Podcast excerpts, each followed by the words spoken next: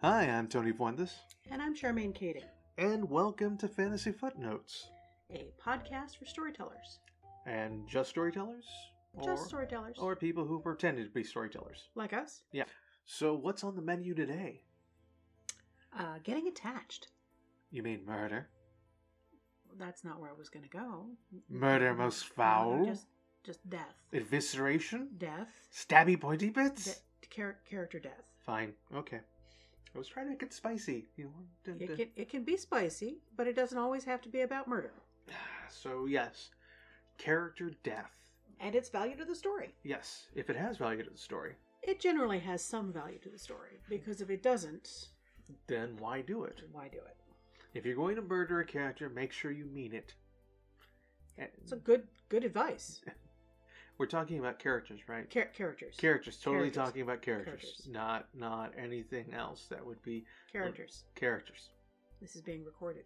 Right. It is being recorded. So, character death. I think you said it best. Don't get attached. Don't get attached. Uh, That's true. Uh, because I'm sure that we have all had our own moments in books and literature and film where we have gotten really attached to a character and then the author just plays whack a mole and all of a sudden they're gone. Um, George R. R. Martin, we know you're in New Mexico. We're right next door to you in Arizona. Uh, yeah, yeah. The the Red Wedding. The Red Wedding is a, a really great example. Ned Stark and, and all of the, the Game of Thrones deaths in Game of Thrones are um, a really great and timely example of uh, when you get attached to a group of characters and then the author just offs them.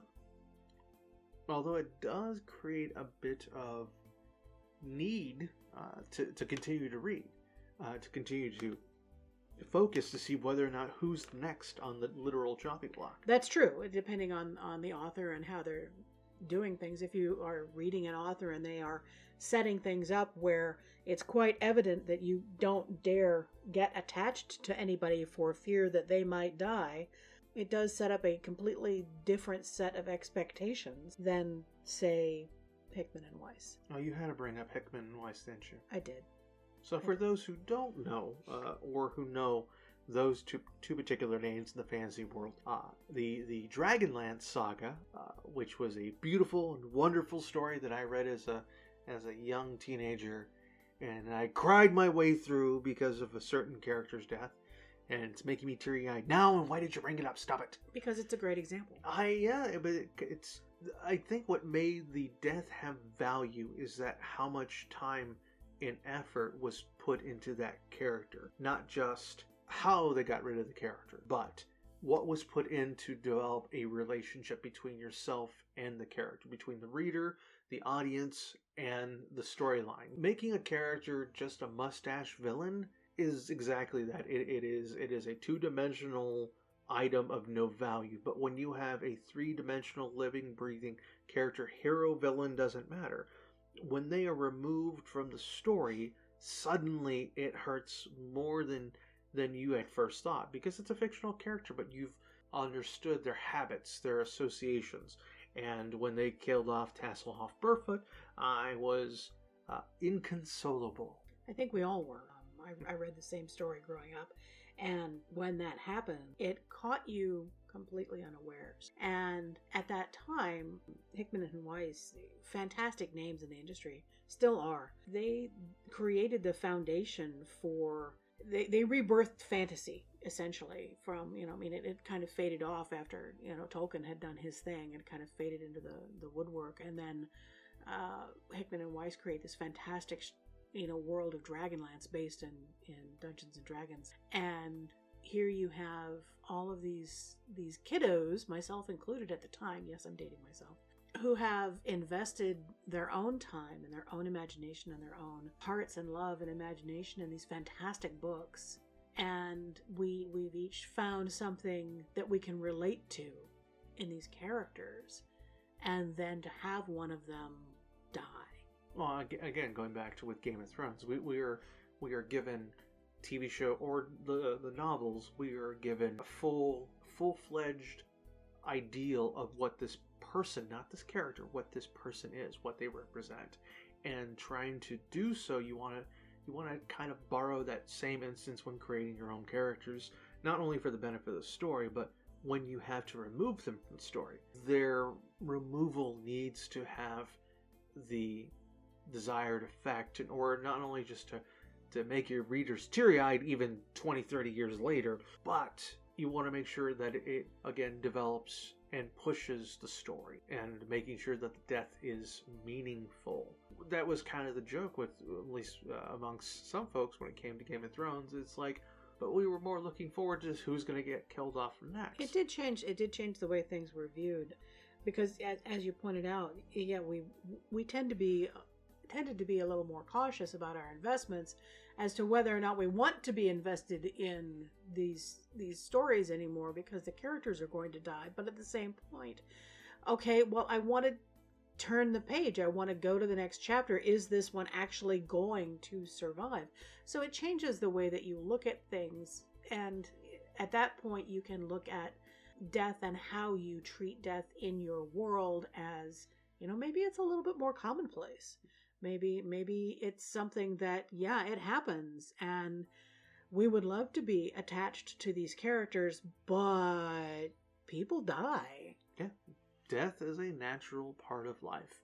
Unless, of course, you're a vampire, or a lich, or a ghost, or a zombie, or a grave ghoul, Are you going to just go through the entire litany from the monster manual there? I could, um, but this is only supposed to be like a half an hour podcast. It is only supposed to be half So- an hour. Yeah, so you should, yeah, Yeah. back it up. So theoretically, there, there there should be life and death, and then sometimes an in between. Sometimes, sometimes and sometimes there is a beyond. A beyond. Uh, regardless, uh, the value of life and the value of death within your world, uh, how you define it in the settings, can drastically take over your writing. Because suddenly you go from wanting to, okay, I want this bad guy to die. I want this this person to sacrifice themselves. Well, if you create a world where death is taboo or death is required on the opposite side of the spectrum, say what required? Yes, that death must happen because Yeah. it's part of society.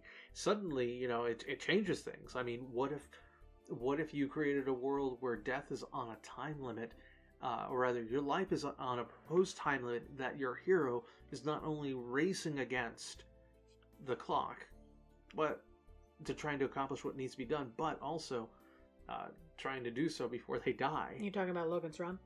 Yeah, Logan's Run's a, a perfect example of of trying to get you know trying to get to the end, trying to do what needs to be done before your time is up. Yeah, it's a really great example. There are um, a lot of really, most of them tend to be in science fiction Yeah, uh, than in fantasy, but they do exist. So when you're creating your world, you really need to think about whether or not uh, death is static or whether death is something that's commonplace in your world. Are you dealing with something like like what Anthony mentioned, you know, Logan's Run, where everybody lives until a specific birth date, and then you're expected to hit the carousel, which is an, an end of life. It's not really renewing, but you know they duped everybody into thinking that. You know, or are we talking about the lottery, Oh, where Jesus. which is you know a a horrific story, but you know something that we I'm sure many of us read in high school or junior high when we're talking about you know eh, these these ancient traditions that have just carried over and- tradition, tradition and you know maybe maybe once a year somebody's name gets pulled from a hat and that's the person that has to die so maybe it's not about sacrifice in that way maybe it's sacrifice because it's cultural based there's a couple of good examples from star trek Oh, jeez, as yeah. well Uh, Um, the uh, Half Life with uh, David Ogden. david Stein- ogden stiers Yeah, uh, the the concept of that you're only allowed X amount of time, and that it's part of your culture to die. Uh, another one that had come up was Babylon Five, the uh, the Believer episode where the the the child, because the doctor decided to save the child's life through invasive surgery, per the culture of the society, the child had to die, and it was a horrible episode, but it was one that was it was painful it was painful, but it was culturally appropriate Mhm. for that was. I mean, you can't really slap on your values onto an alien species because it is an alien species where its own, you know, thoughts, loves, dreams, myths, uh, histories, everything, all of that is in there and it's not yours. It's not ours. Exactly. So, you know, when you're crafting this, it goes back to back to the previous episode when we are talking about writing stuff down and when you're creating continuity, you know, decide what does death mean in your world? Is it something that is rare and so when somebody gives their life for someone else it's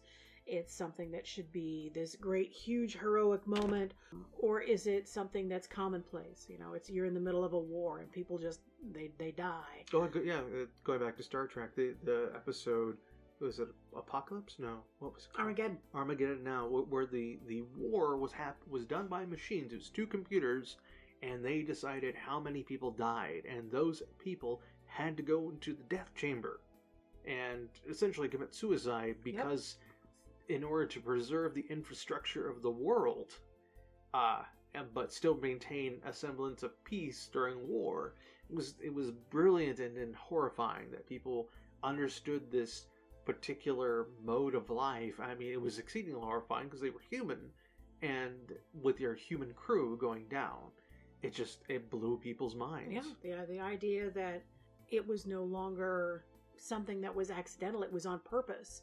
And you know if you're if much like the lottery if your if your name if your number comes up you have to report to the chamber. That's it. When we need x number of people that have to die because i have to report to the chamber because the the statistics indicate that this number of people would have died if if there had actually been an actual nuclear blast. And so you have to think about when you're creating your world and fantasy, magic, science fiction, all of it, it doesn't matter what world it is that you're creating, you have to think about, you know, is that going to factor in? And, you know, we talked about Armageddon and how they handle mass extinction, essentially, or mass murder, or mass death of any kind. There's a really great example, not just in Star Trek, but in Star Wars. Oh, yes. The death of Alderaan, Alderaan. in so when we first saw the film, uh, it doesn't matter what age where everyone sees it, but that that one instance in the film where the Death Star destroys Alderaan, and as viewers, we're like, "Oh wow, that's that was big. They destroyed an entire planet," and then we saw the ram- the, the the ramifications through Obi Wan. You know, millions of voices suddenly silenced. That was great back in '77. The problem was that was yes, a planet was destroyed, millions of people were lost, but the the value of that death was not as hard as it could have been. Mm-hmm. Had we done something that could have been done with the prequels, had they, they explored characters and, and going to Alderaan itself in during the, the prequels, if you would have done that, that would have suddenly given huge amounts of value to, to know that when that planet blew up, who died. Who died, exactly. Yeah, and the, the people that you may have connected with the, at that particular juncture. Suddenly, that loss has a tremendous amount of value in when building up, you know, consequences and actions for characters. In this case, the destruction of an entire civilization. Well, mind you, it's been kind of covered in, you know, post, you know, the the post with canon credits, not sorry, uh, within comic books within the novels. A lot of that stuff has been covered, so th- there's a bit more value. But in when it was first dropped out, it, but it was all done in hindsight. Yeah, it was things that you know when you're developing, you know how much how much of a, a cost was it to destroy a planet? What did you know? What was the long the long running theme in that? And it's something to look at when you're say committing I hate saying this, when you're committing mass murder in your world, yeah, uh, whether through an apocalyptic event, whether through a cataclysm, through uh, natural disasters, do the characters that die, do, what is the value of it? Is it more to add to the background of the travesty that's happening, or do you want it to have a, a deeper punch? What if your main character came from a town that was ravaged by plague and they're the lone survivor? Or what if it's they were the you know the they were part of a community of of individuals who were peaceful that were never that never knew the the plight of war and then suddenly war came through, and now you have, in you know, those who are still anti-war, anti-violence, and you have the other half of this those Mhm. survivors who are fervently wanting revenge. That's, that's that's very true. I mean, death uh, using using death as, as a backdrop at that point uh, becomes a springboard. You know, it can become a springboard for your stories. Um, you can wrap it into your history. You can put it as again part of your continuity and your inspiration for you know what what has happened because this all but cataclysmic event happened somewhere historically and you have these these these are the the remnants of your society that have survived like they have here in sanctum sanctum is a uh, as an as an example is a realm that th- these are the last survivors in the entire universe that they're aware of that we're aware of. As far as we know we haven't changed this at all. This is this is these are it. This this world this realm this is all that survives after this huge cataclysmic universally cataclysmic event. So you have to make that death meaningful so how how do your survivors react to that you know how do they handle their relationships with others in the wake of that realization Time to look at the stages of grief. yeah Taking a look at that, uh, you know, is it their survivor's guilt? Is there, uh, is there anger? There's a need for revenge. Is there just inconsolable sadness yeah that people cannot shake? And one of the things to, to keep in mind also when you're when you're writing fiction, especially in fantasy, is that death doesn't have to be the answer. Oh no, there are fates far was Far worse than Than death. death. You know, I mean, you know, Anthony was over here reciting the monster manual a moment ago for the undead, but you know, curses and the undead and undeath in and of itself is certainly something that is quite prevalent in Oh. fantasy fiction and mythology as a whole. The other thing, uh, kind of touching, oh, quick reverse, the, the difference when you're doing your settings and whatnot, uh, the, the concept grim dark. Oh, yeah. Uh, when you go, when trying to va- balance out the, the flavor, the atmosphere of the world, uh, grim dark and death go hand in hand. You know, it's it's it's depressing. Yeah, um, it's very very depressing. But finding that balance between you know character development, character death, uh, and that value of those character deaths. Sometimes you may not want to go that route, and hence why you have fates that are far worse than Far death. worse than death, exactly. Curses being the, the idea, hey, you can live forever, but Wouldn't that be great? Hey, yeah, let's live forever. But I have to eat the people that I love. or you you continue to age at Yeah. a regular rate. Yeah, the Greek Greek mythology has some fantastic, uh, some fantastic and joyful stories there about minor gods and goddesses that went to others to ask for wishes and say, "Oh, but I love this mortal, but I don't want them to ever die." Okay, they won't ever die, but they won't remain young.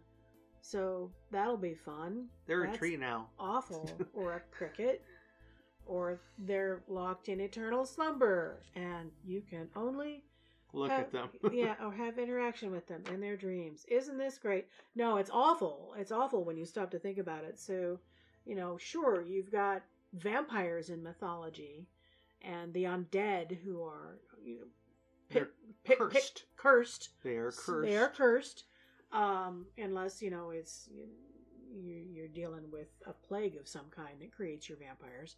Uh, Oh, true. true, you know. Um, but is that is that worse than being dead? Is it better than being alive? I mean, how do you want to treat that? There there are worse things that you can do to a character than kill them off. Yep. Murder isn't always the first option.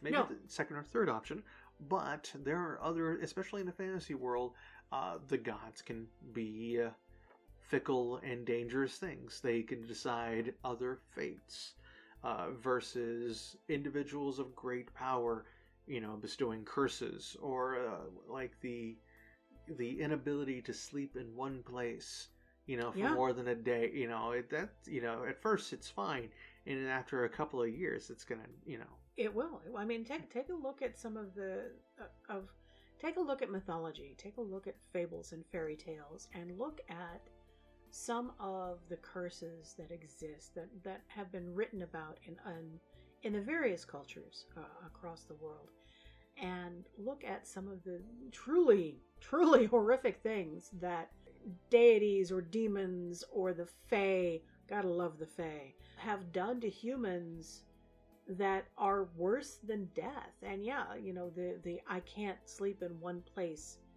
more than one night is is terrifying if you think about it. I mean, you have eternity, but you can't sleep in the same place more than once. Well, even uh, a, a mo- not really modern, but within the last uh, 20, 30 years, I think it was 30 years, Thinner, Stephen King. Oh, King. Yeah, and the best part about that particular curse, uh, so you make a fat man thin, he starts losing weight day by day, day by day, until he is rail thin.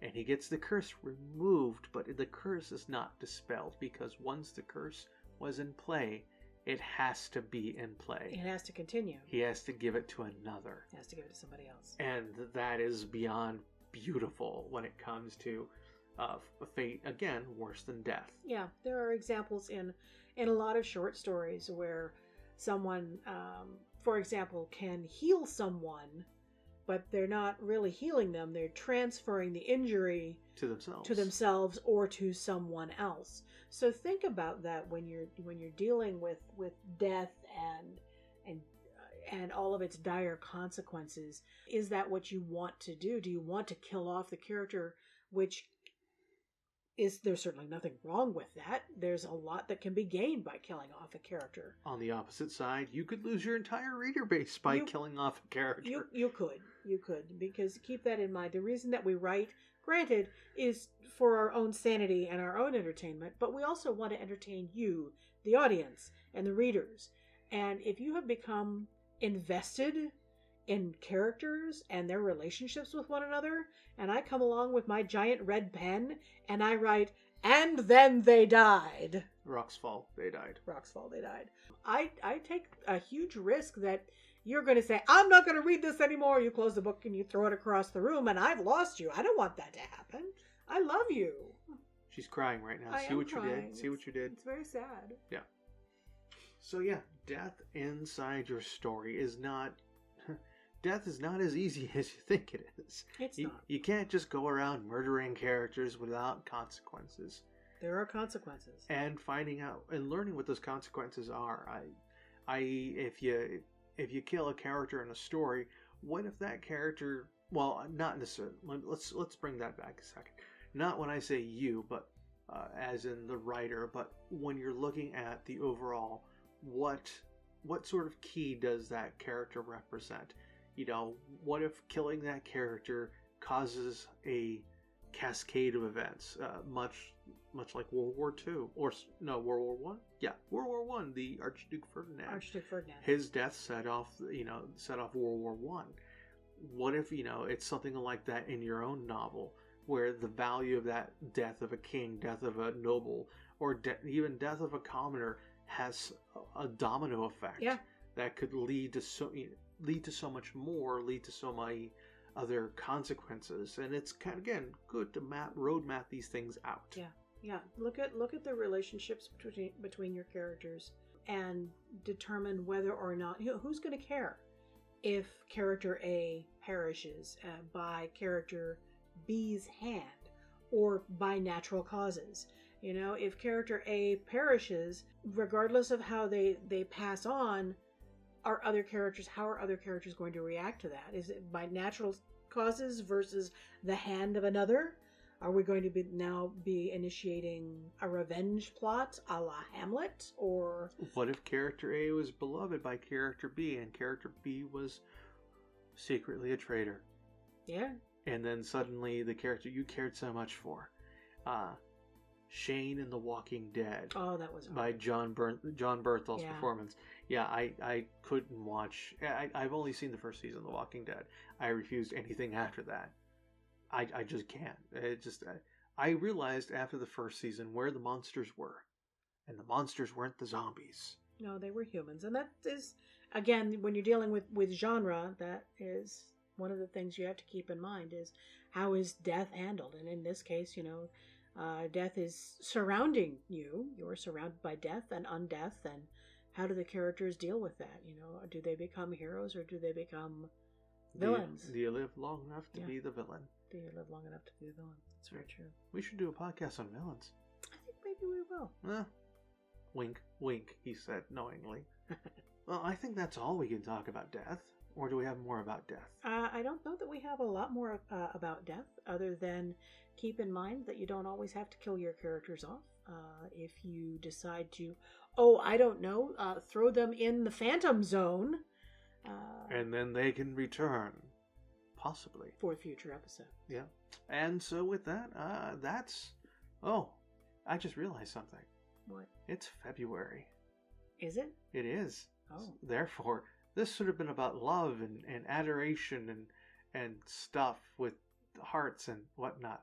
Relationships? No, this is about murder. This is about death. yeah, murder. Death. Okay, fine. Death. Happy Valentine's Day. Happy Valentine's Day. This is Tony Fuentes, And this is Charmaine Kading. and once again, we thank you for joining us on Fantasy Footnotes. Have a great day. Bye.